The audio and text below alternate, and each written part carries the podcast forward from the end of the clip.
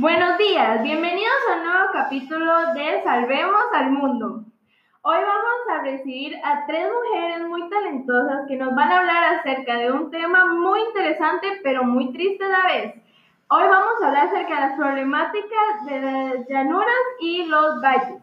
Antes de que pasemos con estas mujeres, primero vamos a agradecer a los patrocinadores que hicieron posible esta entrevista. Con ustedes, Pantene.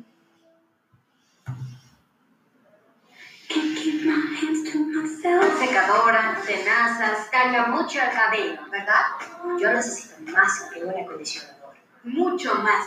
Nuevo acondicionador diario Free Miracle de Pantene. Penetra en tu cabello para reparar hasta tres meses de daño en solo tres minutos. Tu cabello más suave y brillante, de adentro hacia afuera. Cámbiate a Pantene y notarás la diferencia. Y con ustedes ahora McDonald's. ¿Fútbol? ¡Vete, vete! ¿Sabes qué es mejor que jugar fútbol? ¡La Big Mac! ¡Big Mac! ¡Big Mac! ¡Big Mac! ¡Big Mac! Desaparece el antojo, disfrutando una... ¡Big Mac! Ok, muchas gracias. Ahora vamos, sí, vamos a empezar. Primero con ustedes. Aquí nos acompaña la geóloga Camila González.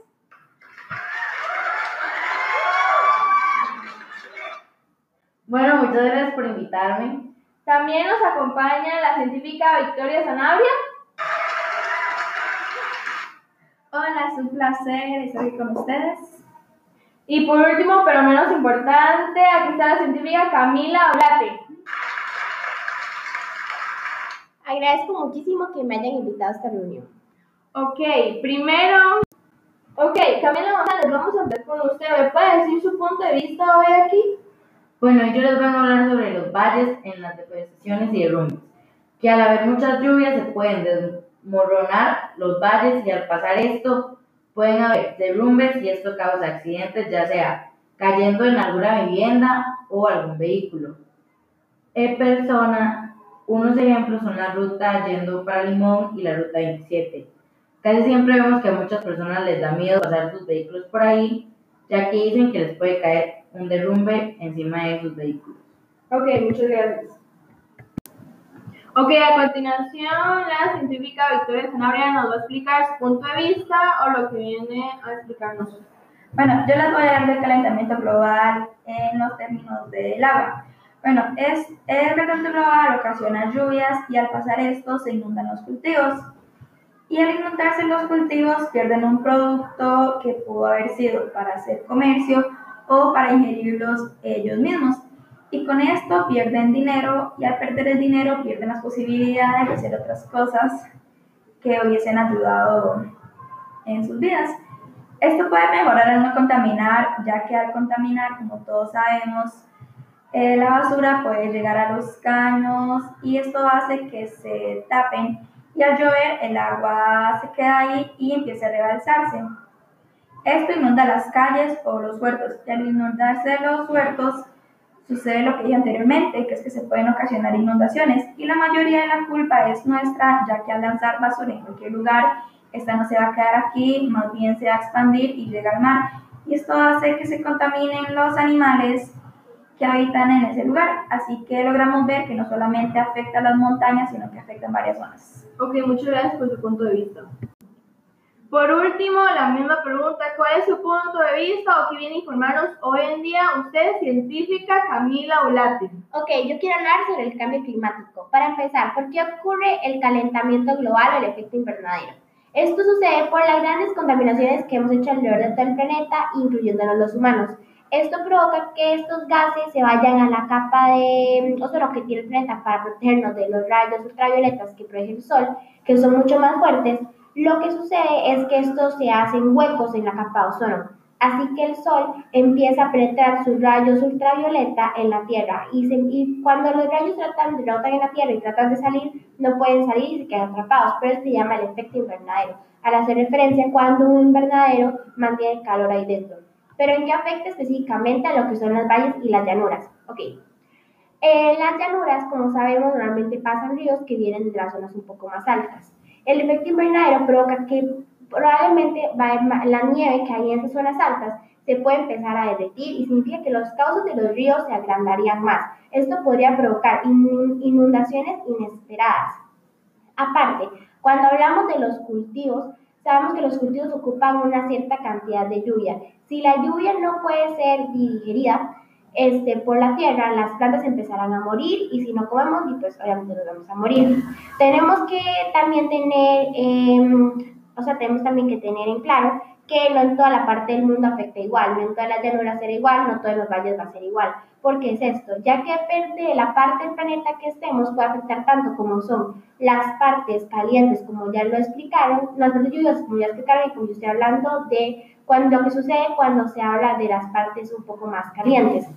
También podemos hablar cuando hablamos de las sequías, por esto, que la tierra se va a empezar a hacer un poco menos fértil. A la misma hora cuando vayamos a plantar las, las plantitas, o también va a evitar que haya menos agua potable, ya que el agua potable se está acabando. Muchas gracias. Ok, muchas gracias a todos por su punto de vista. A continuación vamos a ir con un pequeño anuncio y después les vamos a dar algunas soluciones para esto. Diviértete en la casa de campo de Barbie. Tú puedes ser lo que quieras ser. Ahora sí, vamos con las soluciones. Camila González, ¿puede empezar? Bueno, mi solución es no deforestar alrededor de los valles, ya que por eso es que pueden ocasionar los derrumbes. Aunque creo que es muy difícil que la gente no lo haga, pero bueno, sí podemos seguir insistiendo y como la gente ve lo que puede suceder, que creo que no va a ser tan difícil que lo podemos lograr. Y otra solución es que implementen más mallas y que no vuelva a suceder, suceder los derrumbes. Gracias. Muchas gracias. Ahora sí, ¿me puede dar una solución científica, Victoria? Bueno, si no tenemos este, los basureros asignados para colocar la basura en sus diferentes tipos, podemos mantenerla en la casa, pero no hay que lanzarla a las calles o a los mares. También en estos momentos se está haciendo un... Ok, científica Ulate, ¿me puede explicar una solución para lo que usted nos, acaba de explicar hace poco?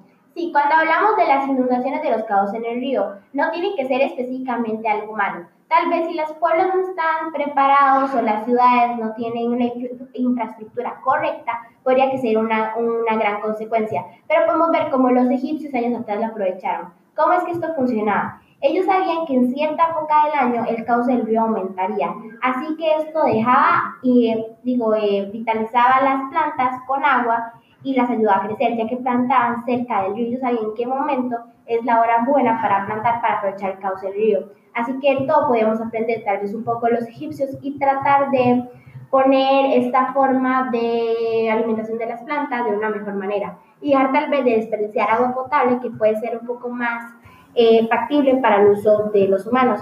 Y también hablando de, de la poca fertilidad de la tierra, al no haber, al que se empiezan a, ir los nutrientes por la evaporación, podemos tratar de buscar medidas aleatorias con otro tipo de productos. Y también podemos ver lo que se habla de los cultivos cuando cambian genéticamente su forma de ser. ¿Qué significa eso? Significa que empiezan a haber productos, como por ejemplo en Costa Rica es algo que se da mucho es el café.